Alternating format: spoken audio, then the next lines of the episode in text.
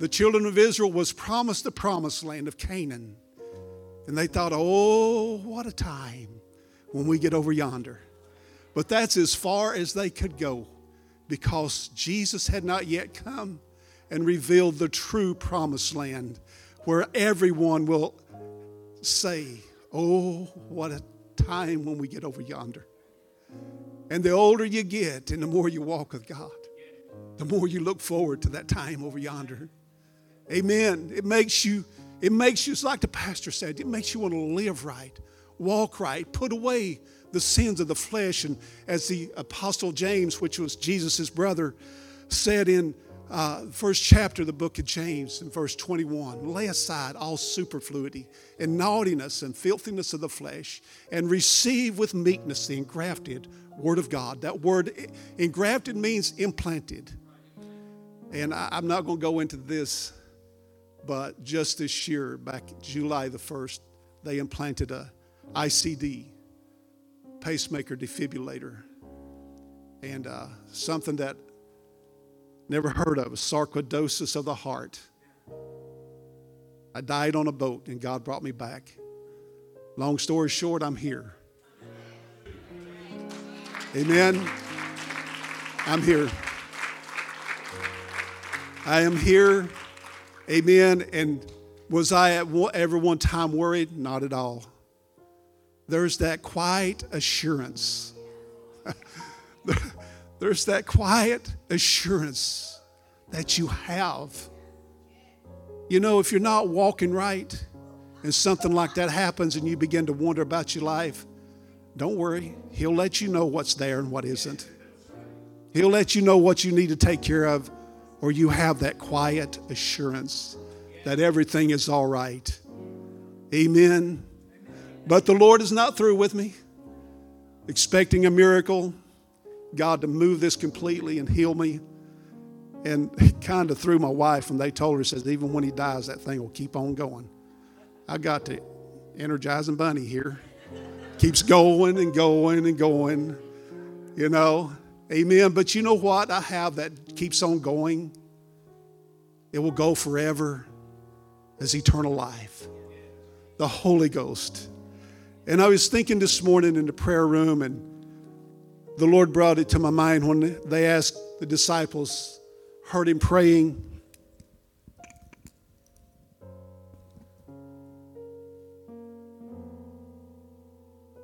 Chapter 11, verse 1 of of Luke, it says, And it came to pass that as he was praying in a certain place, when he ceased, one of the disciples said unto him, Lord, teach us to pray, as John also taught his disciples. You know, the, the Jews, they had prayers. They had prayers. They, they said prayers every day, but they never prayed. Prayed. They said prayers. You know, the publican, the sinner was saying their prayers there's a difference in prayers and the spirit of prayer. The Holy Ghost is the spirit of prayer, it's the spirit of everything that God is. The Holy Ghost is not contaminated by anything. There is no sickness in it, there is no disease in it. If there was, it couldn't do the work of God that we need done for us because it would be like us. But he said, when you pray, when you pray. Not if, but when. It's a given. We cannot serve Him and walk with Him without prayer. We have no relationship if we're not talking to Him. And prayer is not always doing all the talking and not listening. There's another type of prayer that's meditation. Meditate. The word Selah in the book of Psalms and I think in the book of Amos, I saw it there. It means to calmly think about this. Sometimes we need to read and study, Pastor, and calmly think about what it's saying. Because then you can hear his voice also. Amen. And he said, when you pray, say, Our Father which art in heaven, hallowed be thy name. Thy kingdom come, thy will be done as in heaven, so in earth. Hallowed be thy name. Holy is thy name. Holy is the name of Jesus Christ. When he said, Our Father which art in heaven, hallowed be thy name, God is a word, it's a title, it's not a name. Father, Son, and Holy Ghost, Pastor, is a title and not a name. I asked a teacher that once. I was doing a Bible study in a Burger King. I'd take my Bible and sit there and read, and people ask questions. I got a Bible study going. And I notice people get through eating, they linger, they linger, they linger, and they listen, they listen. And we get into conversations. And I asked this teacher, I said, totally different than what we're talking about. The scripture, Father, Son, Holy Ghost, she said, that's not a name. She said, that's a title. She said, there has to be a name. But it says, in the name of the Father, in the name of the Son. I've said this so many times to different people of different denominations that I've done many Bible studies with. Just I used to carry this one called A Place Prepared is just a 20 minute true and answer question Bible study. is quick and easy. And when it would come to that about baptism, I would say, well, it says in the name of the Son. So you know the Son's name? Sure, it's Jesus Christ. I said, so shouldn't they say his name? Well, now that you say that, sure. It's like simple, isn't it? But he said, Father, hallowed be thy name, thy kingdom come, thy will be done in earth as it is in heaven. Then Jesus, they asked Jesus in the, in the um, 17th chapter of Luke, in verse 20.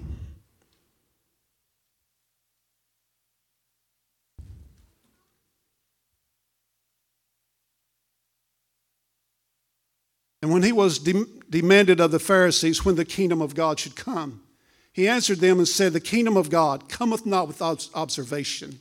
Now, they thought Jesus was coming to set up a natural kingdom on earth. They were looking for the Messiah and they believed he had come. They said, Now that you're here, when is the kingdom going to be set up? And he says, It comes not with observation, but the kingdom of God shall be in you. Behold, the kingdom of God is within you. How can you put a natural kingdom in a person's body or spirit? He was talking about the Holy Ghost.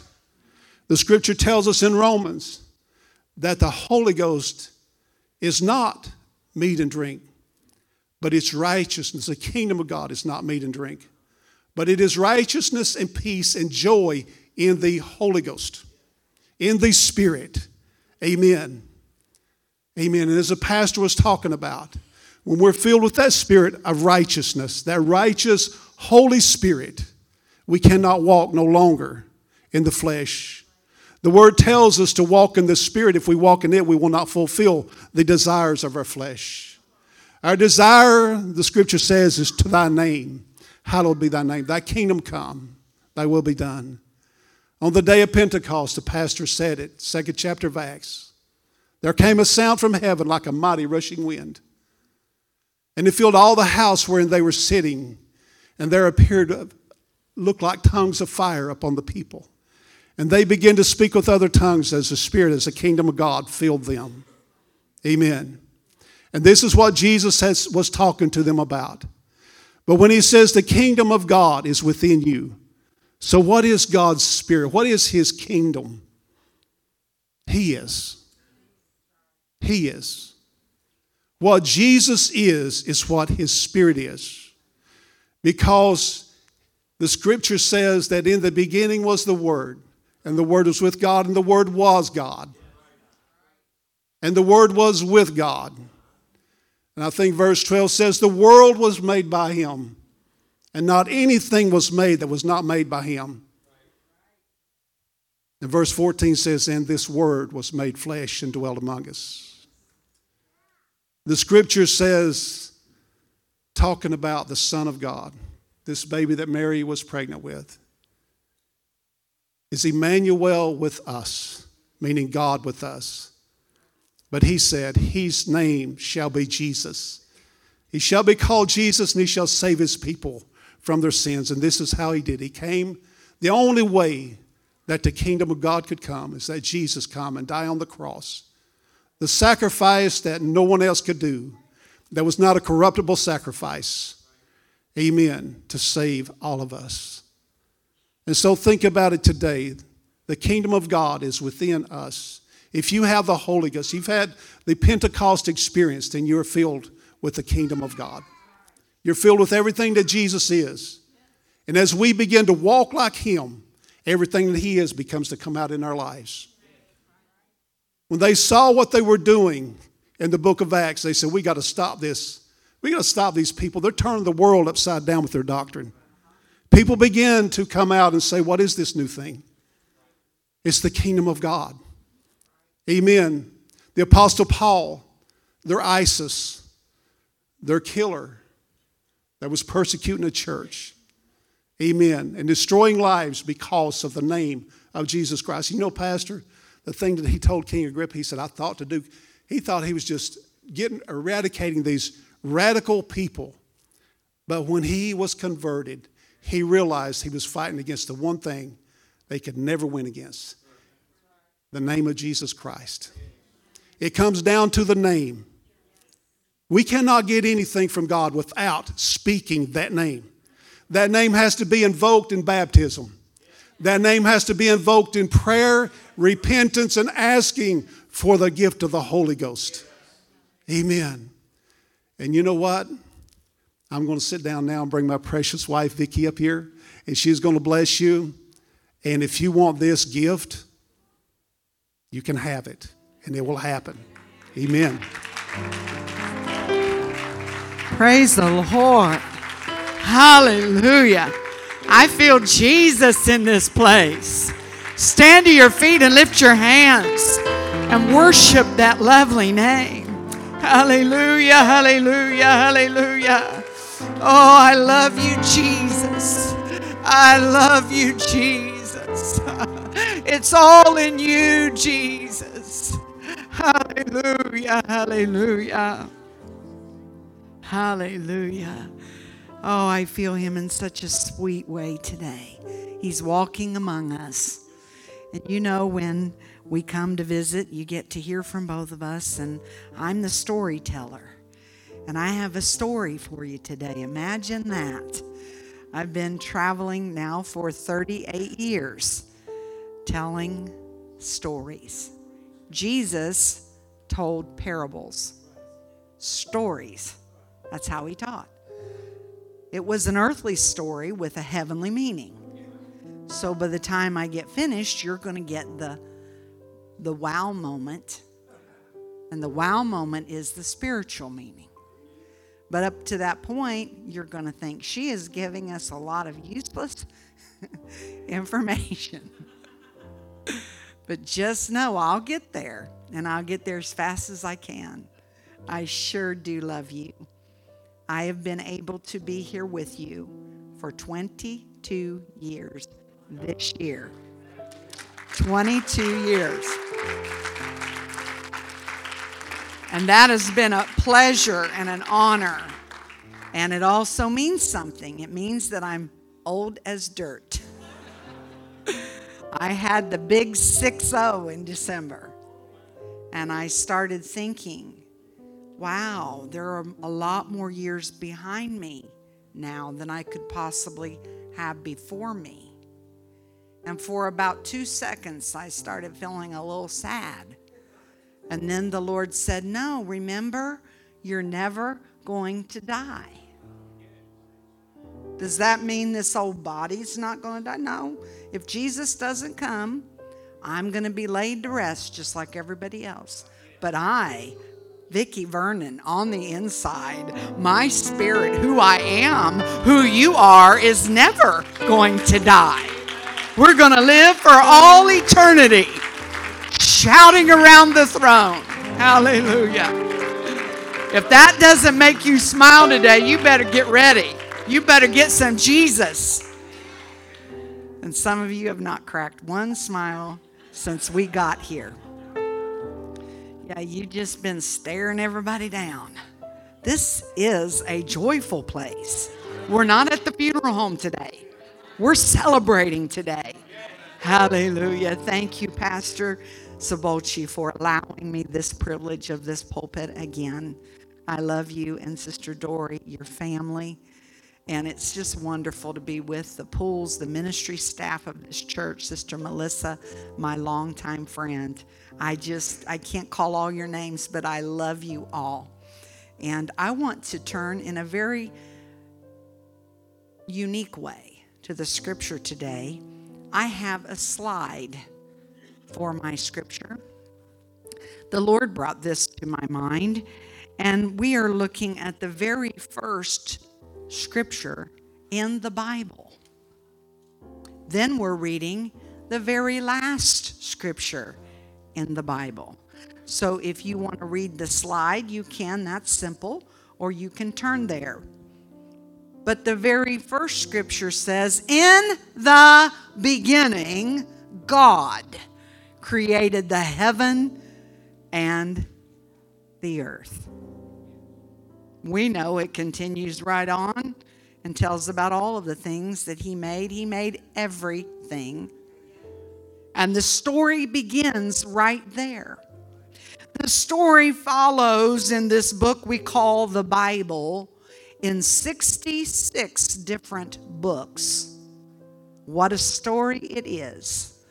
And the last verse of this Bible ends with the grace of our Lord Jesus Christ be with you all. Amen. Revelation 22 21.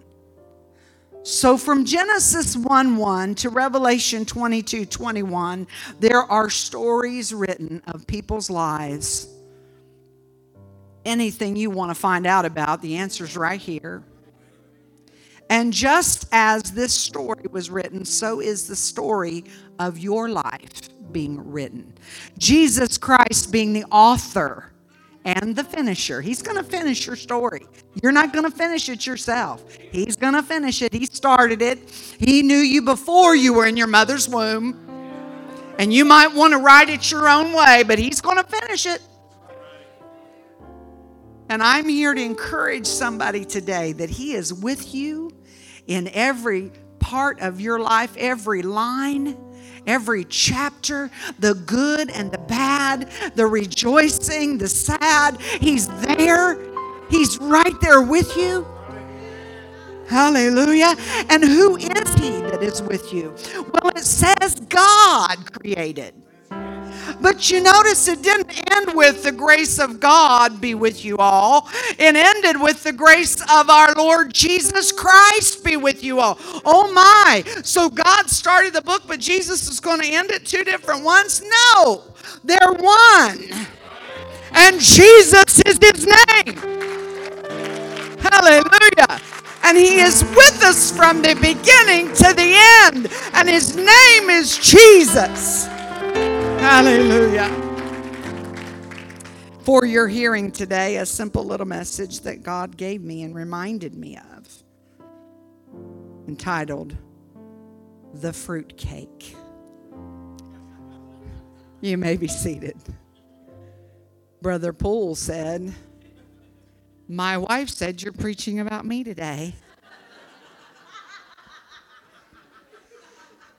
Some of you haven't cracked a smile until till now.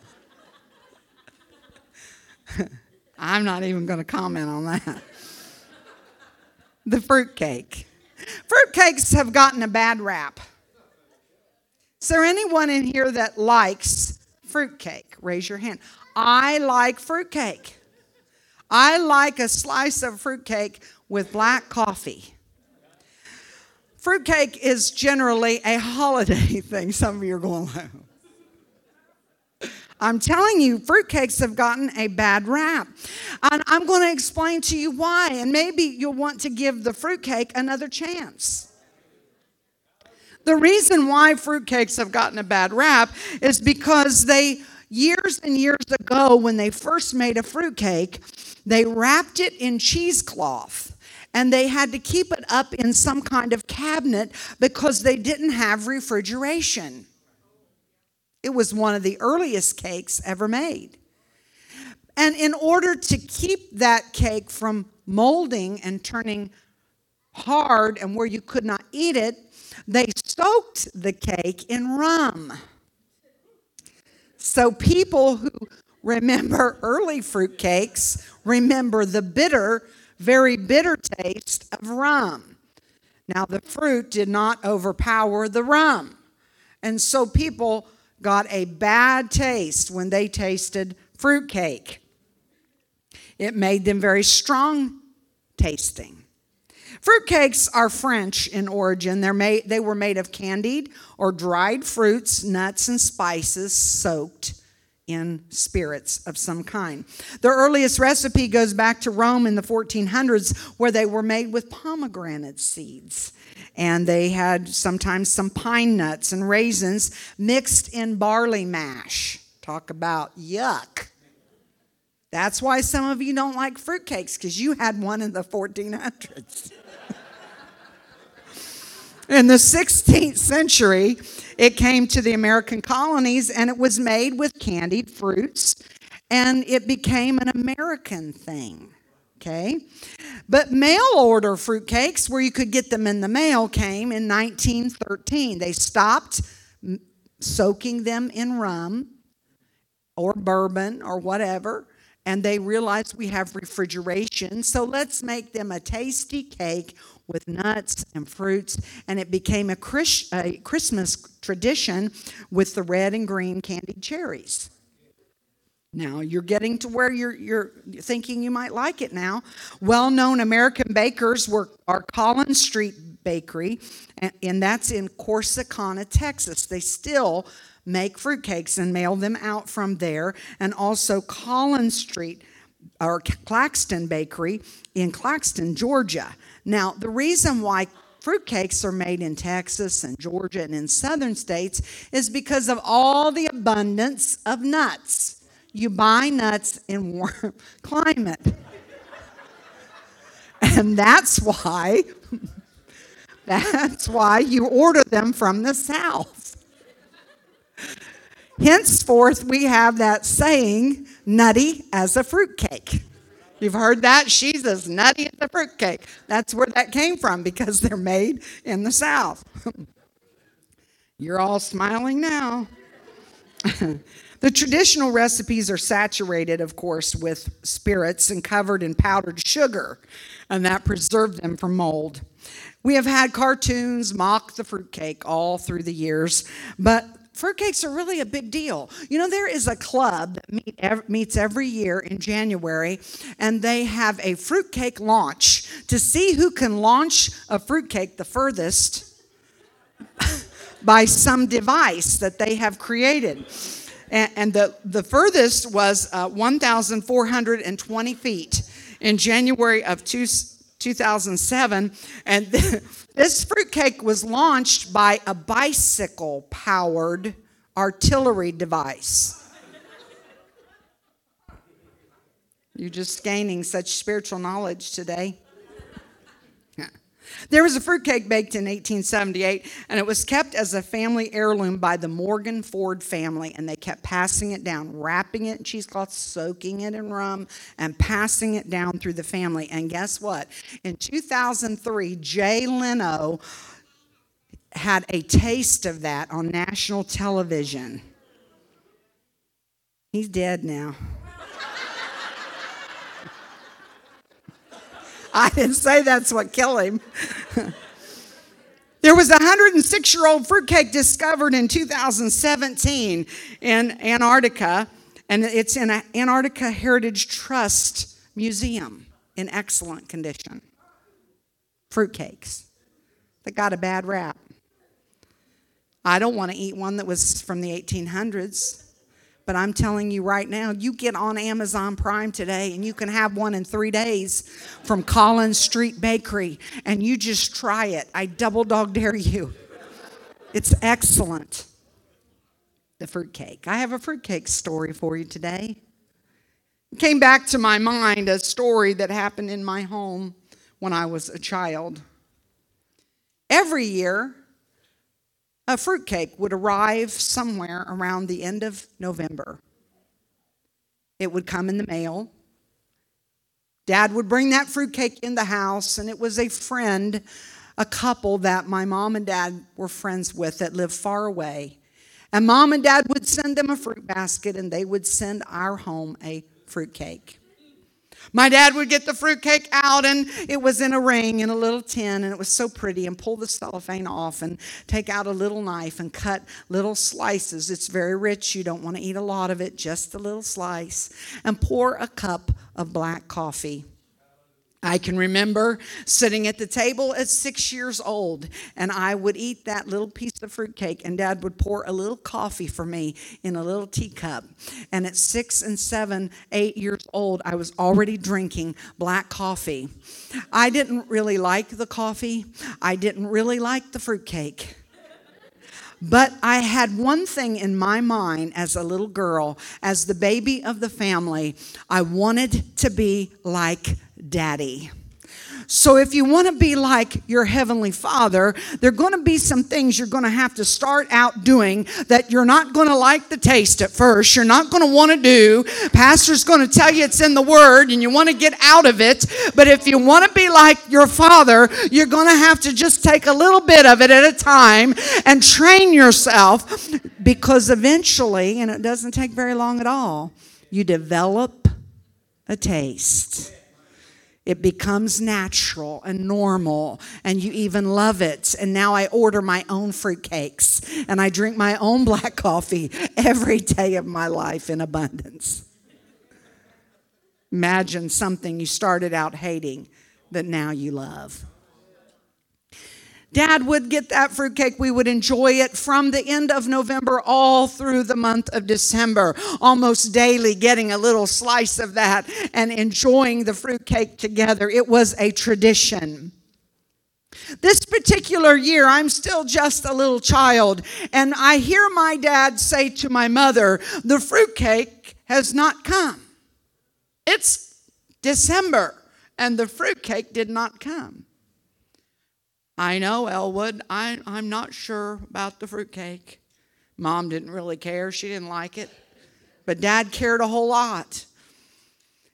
A few days later, Louise, did you send so and so the fruit basket this year? Yes, Elwood, I sent the fruit basket. Well, we haven't gotten the fruitcake.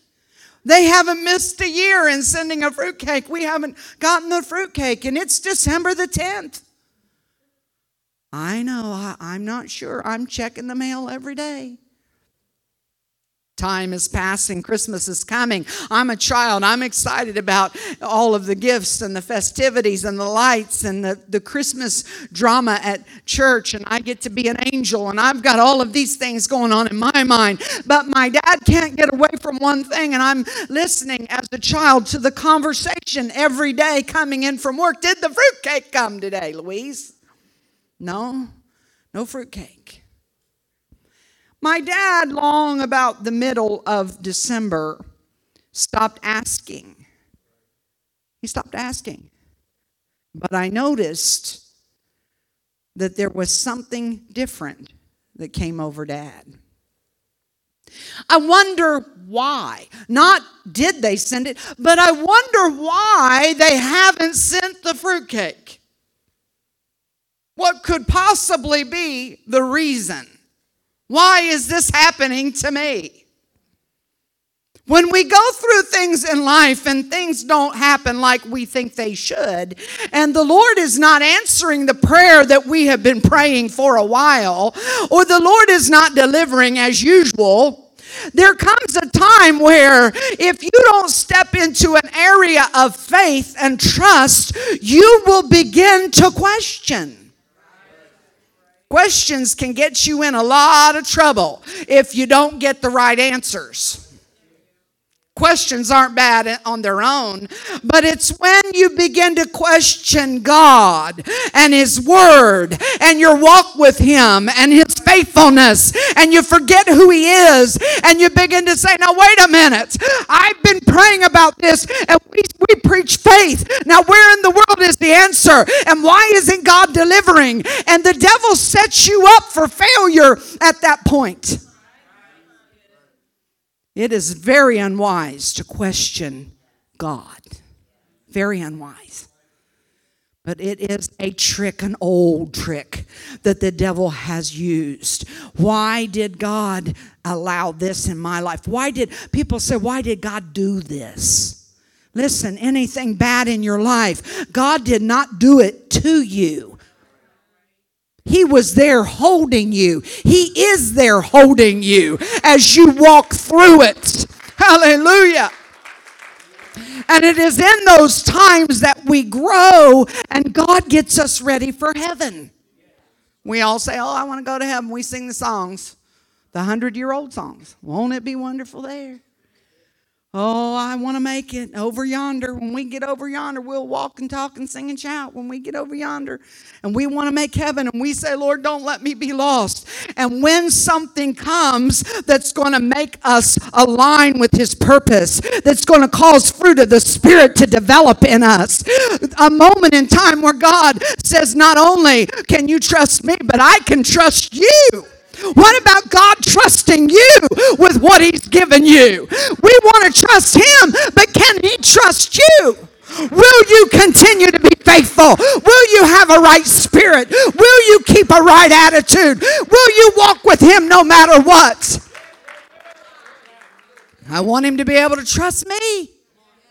And it's through those awful times when I don't understand that I just step into the realm of trust. And not only do I trust him, but now he can trust me. Because I don't quit going to church. I don't sit back and not worship. I don't stay at home.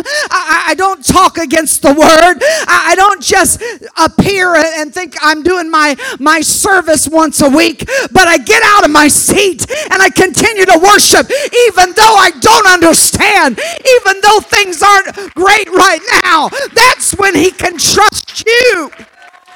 Hallelujah. Hallelujah. It's just simple. Why? Why didn't the fruitcake come? It always comes prayed for lots of people and they've been instantly healed. I've seen cancers healed. I've seen broken bones mended. Lots of miracles. But now this time God is using medical science. I don't know why my precious husband had to have a pacemaker defibrillator, why we had to walk through this. But am I questioning God? Oh no, because this is old, only temporary stuff anyway. This old flesh. you can't threaten us with death precious in the sight of the Lord is the death of the saints. We got to get this stuff right. Hallelujah. Dad's questioning, but then I hear something else. Louise, you sure you sent that fruit basket? Oh, yes, I, I sent it like always. I've got the receipt where it was received. Well, maybe they're mad. Maybe they're mad at us. Did, did we do something? Could, could it be that they're mad at it? Have you ever thought God was mad at you? God's not doing this for me because he's mad. I messed up too bad and, and, and he's not going to forgive me this time and God's mad at me. Let me tell you something God's never mad at you. You can't do anything to make him mad at you. He doesn't get mad. Don't compare him to everybody else in your life. I mean, there, there's stuff we could do. We can make each other mad. We can fall out with each other, but not God. Well, maybe they're mad. Maybe, maybe we said something last time we were together. You see, your imagination will step in. If the devil can get you to question, then the next thing he uses is your imagination. We get real paranoid. Well, those people aren't talking to me at church. Well, they walked right by me. He didn't speak to me. Well, I'm not going back to that church anymore. They don't like me there. Sounds foolish when I say it, but how many people have left the church and left truth simply because they're offended over nothing? Their imagination offends them. They imagine something. Not even there. You want friends? Show yourself friendly. Quit waiting on everybody to come to you. Get up out of your seat and walk across the aisle and you show yourself friendly. Quit imagining this stuff. well, well, well, I don't I don't fit in. You don't fit in because all you do is sit. You're never going to fit in if you don't get up and move around and come to the front and, and, and get, get out of your seat, sit on the other side. oh, you don't like that one. I, I, leave, I, leave my, I leave my stuff on this one. what if the Lord packs out this building like He's getting ready to do? Then are you going to move? What did I what did I do? Why are they mad? I watched my dad walking through these questions and now why are they mad? And I'm a little kid, you know, you want a good answer, just go to a kid. That's why except you become as a child, you won't enter in. Because I didn't dare say it, but I'm just a little kid and I'm thinking, why don't you pick up the phone and call them? Are you mad at me? That's what kids do. Why are you mad at me? I got enough kid in me. If I think you're mad at me today, I'm coming straight to you. Are you mad at me? Don't be, don't be mad at me. I'm sorry. If I hurt you, I'm sorry. Kids. And then they're all playing together. Oh, no, not adults. We just like to use our imagination. The devil will fill it full. Pastor never talks to me, he talks to everybody, but he don't talk to me. Imagination, it's a lie. Stop it. You got to get it straightened out. Go to that person and say, you know what? I've been thinking this for a while and I got this in my spirit that you don't like me. Have I done something to offend you? Let's straighten this out right now. And then, as a brother or sister, you receive that person and you wrap your arms around their neck and say, You know, I, I have nothing against you. I love you. That's just the devil trying to mess us up. We're family. And then, number three, he questioned accusation came in. And now I see dad mad. He's angry. He comes in, it's December 23rd. I don't care if they don't like us. We're not going to visit next year. They don't like us, we don't need them. A fruitcake. What are you laughing at? Some of you get mad at worse, simpler things than that. I'm not going back to that church anymore. Music's too loud, music's too soft. Service is too long. It's not long enough.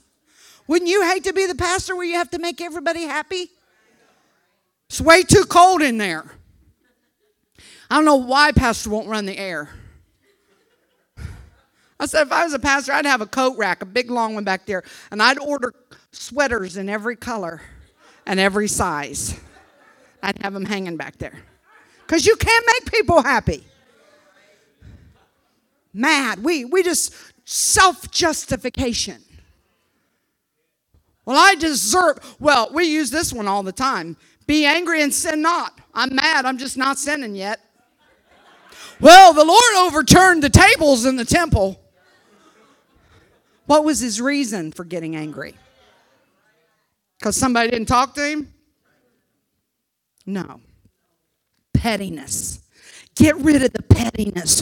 Jesus is coming. Whatever keeps you from standing up and worshiping, get rid of it. Whatever you got to get rid whatever trash you got to dig out to make your relationship with God one again. Where you can stand up and worship and talk in tongues and feel the power of God. Where you can go out of here with a testimony and tell somebody else Hallelujah. Hallelujah. Hallelujah. Dad's mad. He's not going to see him anymore. He's not sending him a, a fruit basket next year. We don't care. And I'm a little kid. Like, wow. Just go buy a fruitcake. I saw one at Walmart.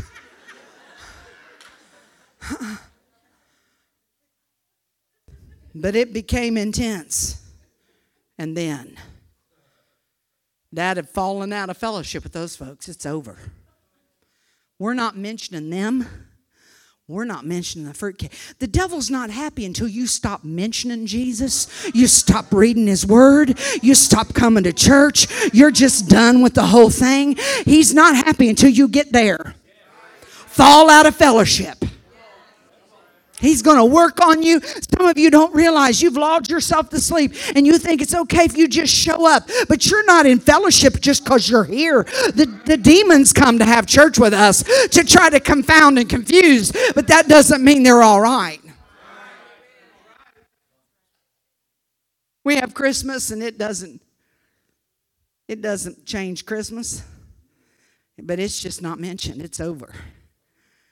We've fallen out of fellowship with those folks. Springtime's coming. Christmas decor is put away. Boxes are burned and the toys are already old. and it's January and it's back to school. And as time begins to waste, as time does, it goes by so quickly. Now another season is coming. Winter is past. Winter in Ohio was icy and cold and lots of snow, especially when I was a child. And I remember springtime couldn't come fast enough because I was an outside kid. I couldn't wait to get outside to roller skate and ride my bike and, and to drink out of the hose, and I lived. I couldn't wait to get outside, and springtime is coming. And the wonderful day that Daddy said, Go get your boots on and, and your coat and gloves and pull your hat on. It's still a little chilly out, but we're going to go outside today and clean out the flower beds because springtime's coming. Oh, what a great, a great word, springtime. And, and so I hurry, we eat breakfast, and I pull on my clothes and we go outside, and Dad hands me a trash can lid.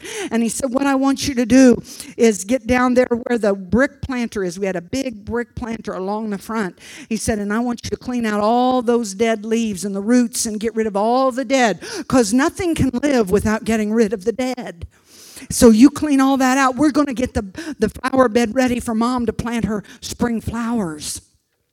Dad said, I'm going over here on the other side of the door where the big bushes are. And there's all kinds of muddy leaves and all of this up under there. And I'm going to clean out all that nasty, muddy leaves and, and all that. And Dad has his gloves on and he has a big trash can lid. And, and we're working together. And Dad's whistling because springtime's coming. We're clearing out all of the dead. And, and I mean, Dad filled that trash can lid with muddy, even still kind of icy leaves. And he dumped that two or three times before I got mine filled. That's how much yuck had accumulated over the winter. Dad is cleaning out, and would you come give him some hope? Dad's cleaning out. And all of a sudden, Dad jumps to his feet and he exclaims, I mean, he yells, Vic, Vicky, get up, come with me. Come on, we, I got to show mom something. Come on. And I jump and I'm following like a little duck right behind daddy. And he goes in the back door. He's hollering through the house, Louise, Louise. Mom comes running. What in this world? Is everybody all right? Yeah, but you're not going to believe this, Louise. the bush right by the front door. I was cleaning out all the dead, the muddy leaves and the snow and ice. And there was a box. The mailman had pitched the fruitcake and it slid on the doormat right up under the bush. Was dated November 23rd. Here it is, March. And the ice and the snow had packed around that all winter long and preserved it. And Daddy pulled out that familiar beautiful Christmas tin. And he took out his knife and opened the lid and slit the cellophane and said, Louise, put on the coffee.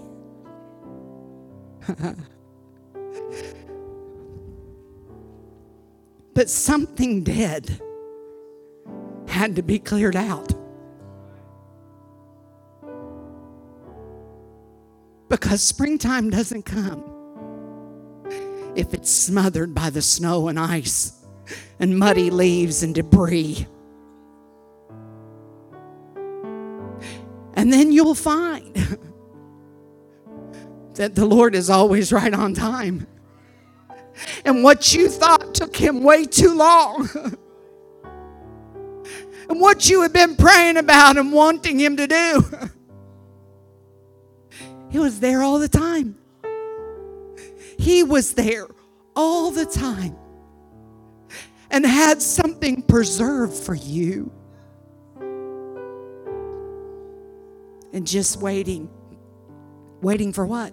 The moment that it was time. Waiting for your attitude to change. Waiting for you to step into a faith realm because he doesn't operate in fear and accusation and questioning and doubt and unbelief and bad attitude and all the other fleshly things we do. He doesn't operate that way. But waiting for you to submit. Not my will, but thine be done. Lord, if you never answer it, I'll not lay it to your charge. I trust you that I didn't need it. If you never heal me, I'm just going to go on until you take me and do my best to serve you and walk with you. What if dad had never cleaned the debris out? What if he'd become lazy? Well, I got the Holy Ghost and I've been baptized in Jesus' name. That was 42 years ago, and I'm just waiting for the Lord to come. That's lazy. You're supposed to be telling somebody else. You're supposed to be winning the lost. Teaching Bible studies, bringing people to church, looking for lost souls. What if he become lazy? I'm not cleaning the junk out. We're supposed to be dying daily to this flesh repenting every day. You get lazy and you don't repent. What happens is you get used to the way you are, and then it's everybody else's fault.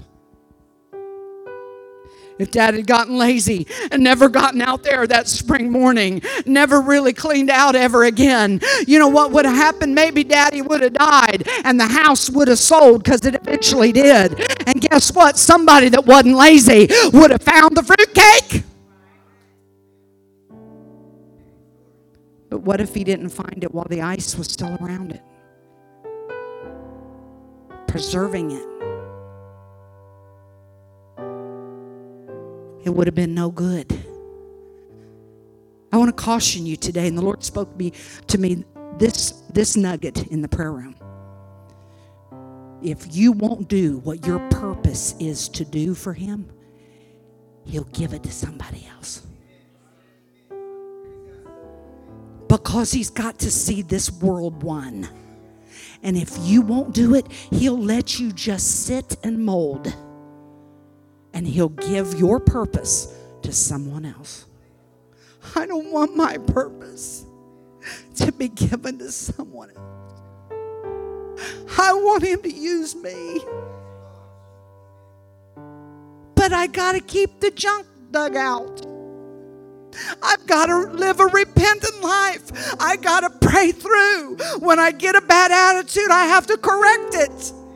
When the devil comes to me with accusation, I have to recognize it and say, Oh, no, not today, devil, because I'm a child of God. I got royal blood flowing through my veins. I'm going to make heaven and I'm going to take people with me. So, not today. I'm not listening to accusation. I'm not taking on fear and doubt. I'm not embracing unbelief. I'm going to walk with God by faith and not by sight. The fruitcake. It was there all the time. Now, what do you want from God? It's still there waiting under the bushes. but you got to dig out some stuff to get it. Some of you will get up and run out the door and go have your lunch. But I'm going to ask you to stand with me today. If you have never spoken with other tongues, as the Spirit gives utterance, the Lord will fill you today. Don't leave without it. It's right there. We just got to clean out your heart, clean out the dead, and let the life flow in. It's waiting for you. You need a healing today? Well, I've already asked. I've been asking for that for 22 years. I've been asking for that for six months, however long. What if today it's found? It's under the bushes. Don't stop asking. The story in the Bible about the people in the house sleeping. And the neighbor comes and says, Hey, I got company. I know it's the middle of the night, but I got company. Can you give me some bread? We're all out of bread over here. We need, we need some bread to feed our company. He says, I'm asleep with my, my wife and children, and, and you're bugging me in the middle of the night to get somebody bread? You know what? That guy couldn't have been a good enough friend for him to get up out of bed. What's the Bible says? Because of his, his importunity, his persistence. When the guy rolled over, went back to sleep, he said, I said, I need some bread. Get up. Give me some bread. Finally, the guy said, Okay. The Bible says he couldn't have been a good enough friend to do that for him. Oh no, he's going to roll over and go to sleep. But because he kept coming back and he kept saying, I'm not giving up till my unsaved children are back in church, I'm going to keep asking. And the day will come that you'll find it. It'll be right under the bushes by the front door. So gather in. Bring your needs, bring your burdens, bring your cares, bring your dirty hearts. Get out of your seats and make your way to the front and lift your hands right now. Come on, gather in, church.